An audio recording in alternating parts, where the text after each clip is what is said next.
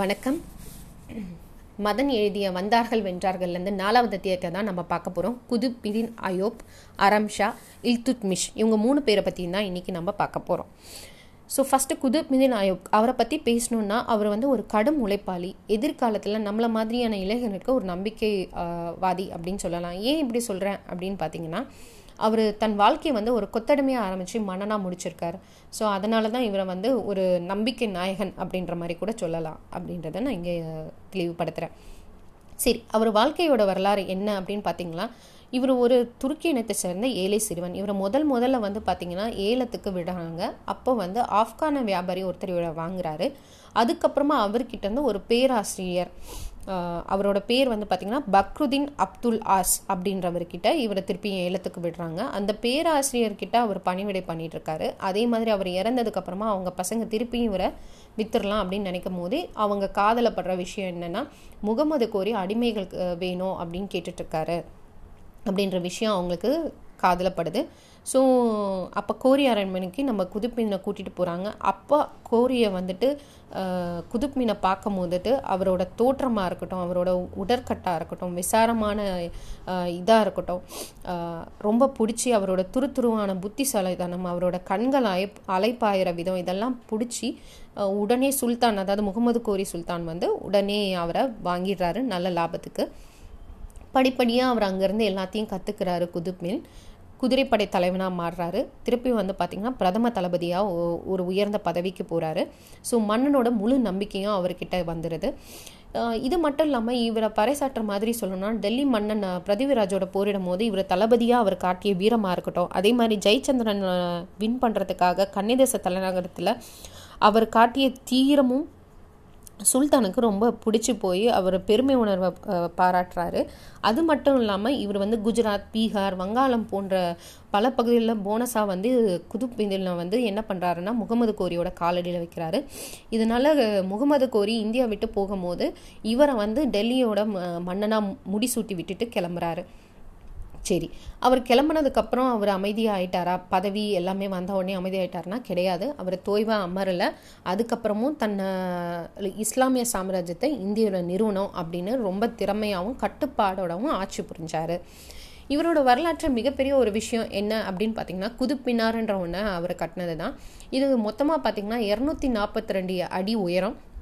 முந்நூற்றி பத்தொம்போது படிகள் உச்சிக்கு செல்ல மட்டுமே இது வந்து பார்த்திங்கன்னா எங்கே அப்படின்னு பார்த்தீங்கன்னா பாக்தாத் நகர்லேருந்து டெல்லியிலேருந்து கொஞ்சம் தூரத்தில் இருக்குது இனிஷியலாக இவர் வந்து ஒரே ஒரு முதல் மாடி மட்டும்தான் கட்டினாரு. அதுக்கப்புறமா தான் சுல்தான் இஷ்மஷ் மீதி ரெண்டு மாடி கட்டுறாரு. கடைசியாக வந்தவர் தான் வந்து பார்த்திங்கன்னா துக்ளக் தான் வந்து பார்த்திங்கன்னா உச்சி பகுதியில் ரெண்டாக பிரிஞ்சு ரெண்டு பால்கனியாக வச்சு மீதி ரெண்டு மாடியை அவர் துக்ளக் வந்து கட்டுறாரு. மு இனிஷியலாக இது வந்து முஸ்லீம்ங்க தொழுகிற இடமாவும் இருந்திருக்கு. ஸோ அங்கே வந்து தொழுகைக்காக கூப்பிடுறதாகவும் இருந்திருக்கு. அப்படின்றத ஆயிரத்தி முந்நூற்றி அறுபத்தெட்டில் நம்ம பிரிஷக் துக்ளக் வந்து அதுக்கப்புறமா ரெண்டு பால்கனியாக கட்டி அதை ஒரு மொத்தமாக வந்து பார்த்திங்கன்னா அஞ்சு அடுக்காக மாற்றுறாங்க சரி இதுக்கப்புறமா பிற்காலத்தில் பிரிட்டிஷ் ஆட்சி வந்ததுக்கப்புறம் இது வந்து கொஞ்சம் மோசமான நிலையில் இருக்கிறதுனால இதை சீர்படுத்தணும்னு சொல்லிட்டு அந்த காலத்தில் பிரிட்டிஷ் கட்டடக்கலை வல்லுநரான கார்னல் ரபர்ட் ஸ்மித்தை அவரை அங்கே கொண்டு வராங்க. அவரை வந்து என்ன பண்ணுறாருன்னா இதை பார்த்துட்டு அதை ரிப்பேர் மட்டும் செய்யாமல் ஒரு ஆலோசனையும் கொடுக்குறாரு. இதுக்கு மேலே ஆங்கிலேயர்களோட மகுடமாக ஏதாவது வைக்கணும். ஆங்கிலேயர்களுக்குன்னு ஒரு கூரை இருக்கும் இல்லையா? அவங்களுக்கான ஒரு ஸ்டைலிஷ் இருக்கும் இல்லையா? அந்த மாதிரியான ஒரு கூரையை இந்த அஞ்சு அடிக்கு மேலே வச்சு அழகாக இருக்கும் அப்படின்னு சொல்லி அவர் சஜஸ்ட் பண்ணுறாரு உடனே எல்லாரும் சரி பண்ணலாம் அப்படின்னு பண்ணும்போது அந்த கோபுரத்தை தூக்கி மேலே வைக்கும் போது என்ன ஆகுதுன்னா இந்த குதுப்பினார் வந்து உடனே ஒரு இடிப்பட்டு ஆட ஆரம்பிச்சிருது. ஸோ உடனே என்ன சொல்கிறாங்க பிரிட்டிஷ் அதிகாரிகள் எல்லாரும் முதல்ல உடனே அதை இறக்குங்க. அந்த உச்சாணி கோபுரத்தை உடனே இறக்குங்க அப்படின்னு சொல்கிறாங்க ஸோ இது எப்போ நடந்தது பார்த்திங்கன்னா ஆயிரத்தி எட்நூற்றி நாற்பத்தெட்டில் நடந்தது.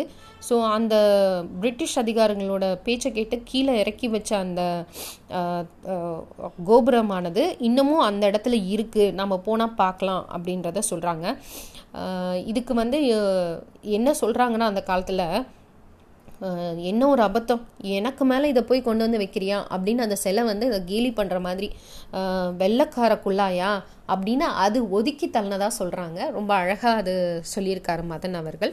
சரி இந்த சுதுப்பின் சுல்தான் குதுப்பின் அதுக்கப்புறம் என்ன பண்ணுறாரு அப்படின்னு பார்த்தீங்கன்னா அவர் ரொம்ப ஒரு சுறுசுறுப்பானவர். அதே மாதிரி எல்லா மல்வித்த வீரர்களையும் அவர் வந்து பயங்கரமாக ட்ரைன் பண்ணுறாரு அவர் தனக்கு விஸ்வாசமானவங்க இருக்கவங்க எல்லாருக்கும் பணங்கள்லாம் வாரி வழங்குறாரு. ஸோ ஒரு தாராளமான மன்னராகவும் இருந்திருக்காரு.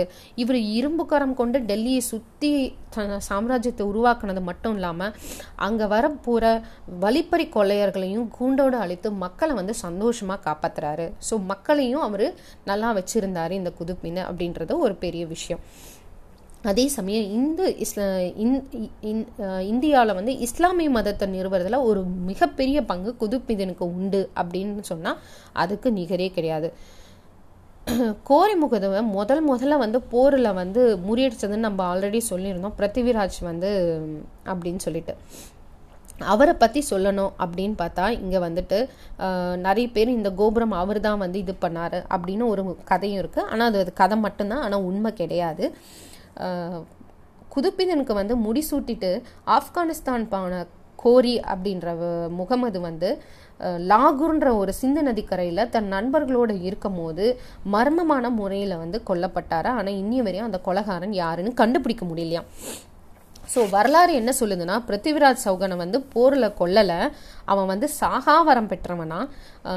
அவனை வந்து என்ன பண்ணாருன்னா முகமது கோரி பழுத்த காய்ச்சிய கண்களில் வந்து விட்டு அவரோட கண்ணை பறிச்சிடுறாங்க. அவரை அடிமையை இழுத்துட்டு போனாராம் கைதிகளோட. அப்போ அந்த சிந்து நதிக்கரையில் அவர் மந்திய பிரதானிகளோட ஜாலியாக உல்லாசமாக இருந்த டைமில் நம்ம பிருத்திவிராஜை வந்து பார்த்து கோரி கேட்குறாராம் நீ வில்வத்தையில் சூரன் சொன்னாங்களாமே அவ்வளோ பெரிய ஆளா நீ? எங்க? இப்போ உன்னால் வில்லை இயக்க முடியுமா?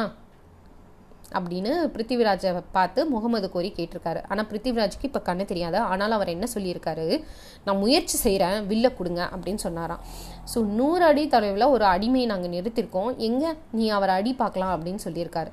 அப்போ அருகில் வந்து நண்பனாக இருந்த பிருத்திவிராஜோட அடி நண்பர்கள் எல்லாரும் கோரிக்கு வில்ல திருப்புறதுக்கு அவன் எங்கே இருக்கான் எந்த இடத்துல இருக்கான்னு ஒவ்வொன்றா அவனுக்கு சொல்ல சொல்ல காற்றை கிழிச்சிட்டு மின்னல் போல அந்த அம்பானது கோரியோட மார்பில் பார்த்தா அவன் முதுகு வழியாக வெளியே வந்துச்சு. அப்படின்னு ஒரு கதையாக இப்போ கூட ராஜஸ்தானில் பார்த்தீங்கன்னா ஒரு நாட்டுப்புற பாடலில் ரொம்ப அழகாக மக்கள் உணர் உணர்வு பூர்வமாக சொல்கிறாங்க ஆனால் இது கதை மட்டும்தான். உண்மையாகவே என்னன்னா நம்ம முகமது கோரி எப்பயுமே வந்து யாரையுமே விட்டு வைக்க மாட்டானா. தோத்துட்டான் அப்படின்னா தலை தனியாக உடல் தனியாக தான் அவன் வந்து வெட்டி போட்டுட்டு போயிடுவானான் ஆனால் இது வந்து நம்ம குழந்தைங்களுக்காக நம்ம பெரியவங்கள் உருவாக்கிய ஒரு கதை. ஒரு என்ன சொல்கிறது உணர்வுபூர்வமான ஒரு கதை. ஆனால் இன்னிய வரையுமே முகமது கோரி எப்படி இறந்தான்றது ஒரு ம- மர்மமான விஷயமா தான் இருக்குது அவன் முடிசூட்டி போகிற வழியிலேயே தான் அவன் இறந்துருவான்.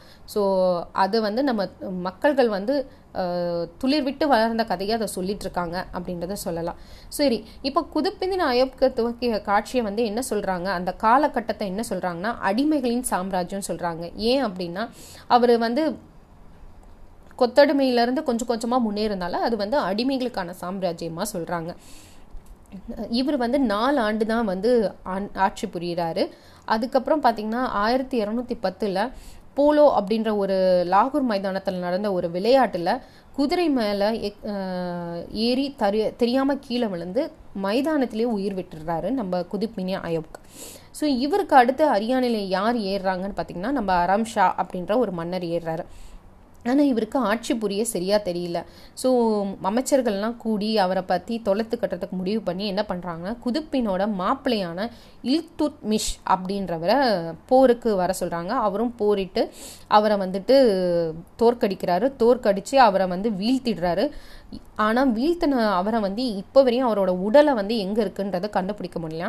மற்ற எல்லா மன்னர்களுக்கான சமாதியும் பார்த்திங்கன்னா டெல்லியில் இருக்கும். ஆனால் இவருக்கு மட்டும் ஆராம் ஷா அதாவது அந்த தோல்வி அடைந்த அந்த அராம்ஷா மன்னருக்கு மட்டும் இப்போ வரையும் வந்து கல்லறை கிடையாது. மற்ற எல்லா சுல்தான்களுக்கும் கல்லறையானது அங்கே அமைக்கப்பட்டிருக்கு அப்படின்றத சொல்கிறாங்க சரி இந்த சுல்தான் இஷ்மிஷோட வாழ்க்கை எப்படி அப்படின்னு பார்த்தீங்கன்னா இவரும் வந்துட்டு குதுப்பி குதுப்பினால் அதாவது சுல்தான் குதுப்பினால் போக்குனால அடிமையாக வாங்கப்பட்டவர் தான் என்னங்க திருப்பியும் படித்ததே படிக்கிற மாதிரியா இருக்கா? ஆமாங்க. குதுப் மீதனும் அடிமையாக வாங்கப்பட்டவர் தான். அதே மாதிரி தான் இல்துமிஷும் அடிமையாக வாங்கப்பட்டவர் தான். ஆனால் அவரோட விஸ்வாசம் புத்திசாலித்தனத்தை பார்த்து அவர் கவர்னராக பதவி எடுக்கிறாரு. கவர்னராக மட்டும் பதவி எடுக்கல தன் மருமகனாகவும் குதுப் மீதன் ஆக்கிக்கிட்டாரு. ஸோ இந்த அரம்ஷாவோட அறவேற்கட்டுத்தனமான சமயத்தினால என்ன ஆச்சு அப்படின்னு பார்த்தீங்கன்னா பல குறுமன்னர்கள் வந்து சுதந்திர கொடி உயர்த்துறாங்க. அப்போ வந்து இல்துமிஷ் வந்து வேற வழியே இல்லாமல் அவங்க எல்லாரையும் வாழ்முனையில் வச்சு ஆஹ், அவரோட வழிக்கு கொண்டு வரதா போயிடுச்சு. இதே டைம்ல தான் செங்கோஸ் கோலின்லேருந்து மங்கல்யா படையவும் சிந்த நதிக்கரை வழியா வெளியே வருது. வெளியே வந்துட்டு இருக்காங்க ஆனால் அப்போ வந்து இந்திய எல்லையில் மன்னர்கள் எல்லாரும் உதவிக்கு இல்துமிஷை கூப்பிடும்போது இவர் உதவிக்கு போக மறுக்கிறாரு. அவர் அப்படியே இருந்தார். ஸோ இதனால என்ன ஆகுதுன்னா சிந்து நதி கதையில் மங்கள்ய படை வின் பண்ணிட்டு பாரசீகத்தை நோக்கி போகிறாங்க ஸோ இது வந்து இல்துமிஷ்க்கு ஒரு பெரும் மூச்சாக இருந்தது. ஓகே அவன் இந்த சைடு வரலை அப்படின்றது. ஸோ சில மாதங்கள் கழித்து பார்த்தீங்கன்னா இந்த ஆபத்தெல்லாம் நீங்கிருச்சுன்னதுக்கப்புறம் நம்மளோட ஹில்துஷ்மிஷ் என்ன பண்ணுறாரு அப்படின்னு பார்த்தீங்கன்னா குவாலியர் மல்வா உஜ்ஜின் போன்ற இடத்துங்கெல்லாம் போர் எடுத்து படையெடுத்து மிகப்பெரிய வெற்றி அடைகிறாரு. இங்கே வந்துட்டு அவரோட ஒரு சரித்திர வெற்றி என்ன சொல்கிறாங்கன்னா உஜ்ஜைன் நகரில் இருக்க காளிமாதா கோயிலை வந்து தரைமக்க மாட்டி தூள் தூளா தூள் தூளாக பண்ணி ஃபுல்லாக அழிச்சிடுறாரு. அது ஒரு பெரிய விஷயமா இல்துஷோட வரலாறுல சொல்கிறாங்க இங்கே வந்து பல்லாயிரக்கணக்கானவர்கள் வந்து கொல்லப்பட்டதாகவும் அந்த டைமில் அவரோட படையெடுப்பை பற்றி சொல்கிறாரு இதுதான் அவர் கடைசியாக படையெடுத்தது. அதுக்கப்புறமா அவர் வந்து காய்ச்சலில் உடனே அவர் கிளம்பி அந்த காளிமத கோயிலில் இடிச்சிட்டு கிளம்பும் போது காய்ச்சலில் படுக்கிறாரு. உடனே காய்ச்சல் வந்த அவங்க படுக்கையில் வச்சு எடுத்துட்டு போய் அரண்மனைக்கு எடுத்துட்டு போய் பார்க்குறாங்க ஆனால் கடைசி வரையும் அவரை காப்பாற்ற முடியல. அவர் வாழ்க்கையில் வந்து படுக்கையில் போராடிட்டு இருக்காரு. கடைசி நேரத்தில் அவர் இறந்துடுறாரு. இந்த இறக்கும் தருவாயில் கூட பார்த்தீங்கன்னா அவர் ஒரு சில விஷயங்களை சொல்லியிருக்காரு.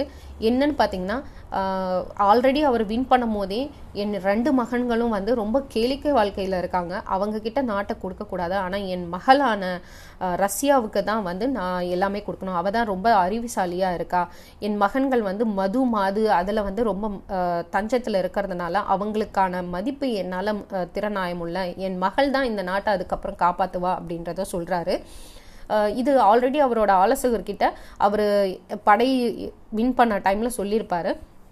ஆனாலும் இவர் உடம்பு சரியில்லாதப்பையும் தன்னோட ஆலோசகர்களை நெருக்கமாக கூப்பிட்டு ரஷ்யாவுக்கு ஆட்சி பொறுப்பை கொடுங்க. தன் மகள் ரஷ்யாவுக்கு ஆட்சி பொறுப்பை கொடுங்கன்னு சொல்கிறாரு இதை கேட்ட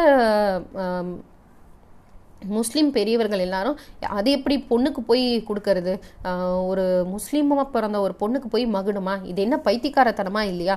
அதெல்லாம் அனுமதிக்க முடியாது அப்படின்னு சொல்லிட்டு இல்துஷோட மகன் அவனோட கோரிக்கையை வந்து மீறி அவனோட மகன் ருக்னுத்துஸ் பிரேஸ் அப்படின்றவனுக்கு அரியணையை கொடுக்குறாங்கங்க. ஸோ இவர் வந்து பார்த்தீங்கன்னா இருபத்தாறு ஆண்டுகள் வந்து இந்தியாவில் குதுப்மிதின் வந்து ஆட்சி புரிஞ்சிருக்காரு. இவரை வந்து இஸ்லாமிய சாம்ராஜ்யத்தை எழுப்பியதில் மிக முக்கிய பங்கு இவருக்கு இருக்கு அப்படின்றதையும் சொல்கிறாங்க வாங்க நாளைக்கு நம்ம ரஷ்யா எப்படி ஆட்சி பண்றாங்க? குதுப் மீனோட அதாவது நம்ம இஷ்மித் அவங்களோட குதுப்மீனோட பேத்தி அதாவது இஷ்மினோட மகள் ரஷ்யா அவங்க எப்படி ஆட்சி பண்றாங்கன்றதை நம்ம நாளைக்கு பார்க்கலாம். நன்றி வணக்கம்.